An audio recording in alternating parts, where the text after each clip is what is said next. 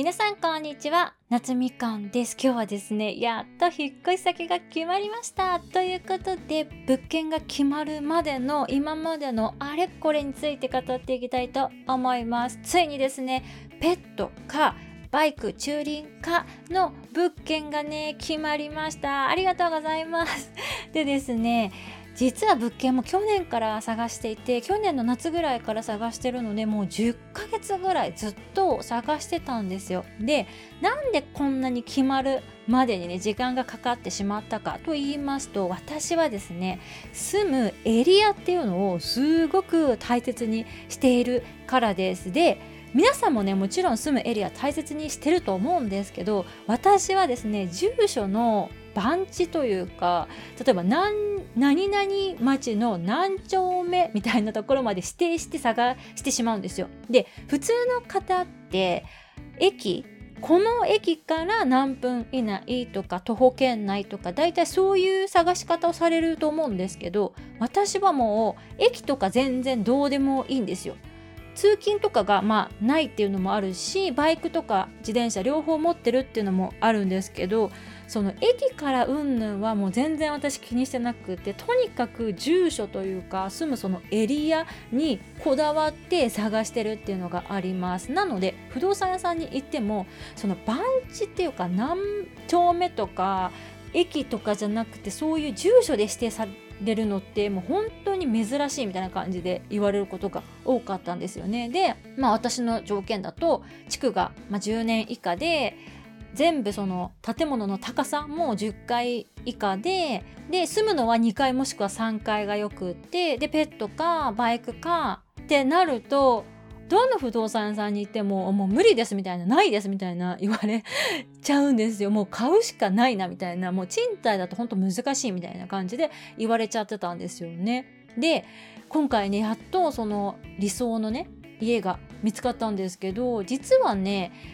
今今回のその審査が通った物件の前に1個別のいいところが見つかってたんですよね。でそれがもうほんと代々木公園の目の前なので窓からも代々木公園がバーンって見えるっていう物件があったんですよ。でそこ新築なんですけどああすごいいいなと思ってでペットも可だったのでで、まあ、そこ申し込み入れようかなと思ったらまあ住んでの一歩というかあの別の方がもうすでにそのお部屋に申し込みを入れちゃっていたので、まあ、私はちょっと無理だったんですよね。でああと思ってでその時に実はもう一件気になってるのがあるんですよねみたいな話をその不動産屋さんにしてでじゃあ行きましょうみたいな感じで、まあ、その同じ方に案内してもらってで内見その行ったんですよね。でやっぱりその1軒目申し込みしようと思ったとこよりもすごく設備が良かったのでいや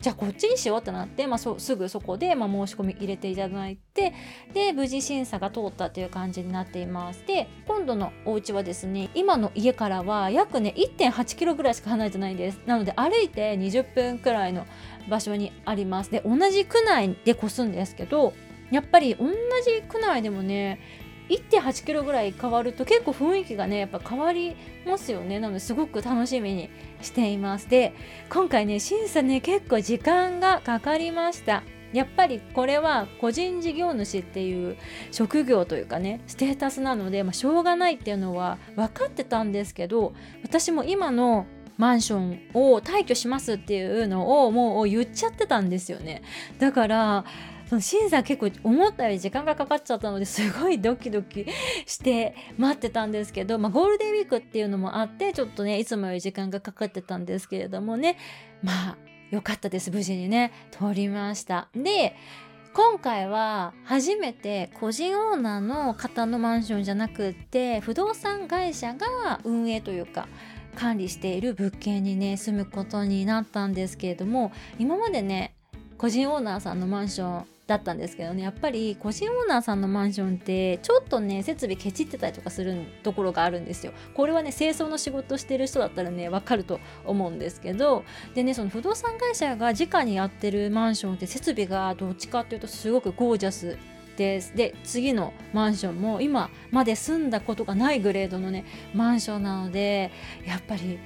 いてそこにいてすごくテンションが上がる家っていいですよね。私特に家にいる時間がすごく長いじゃないですか。仕事もほぼほぼ清掃以外は自宅で完結してしまう仕事ですしまああんまり外に行かないんですよねその仕事以外でも。だからねやっぱり家にお金をかけるっていうことはね大事だなっていうふうに思っております。引っ越し自体はですね多分5月末になるかとは思います。またねちょっと詳しく決まり次第はご報告させていただきたいと思います。で引っ越しするにあたってねいろいろ変えようかなと思ってることとかもあるのでまたねその話は別のエピソードでさせていただければと思います。それではまた次のエピソードでお会いいたしましょう。バイ。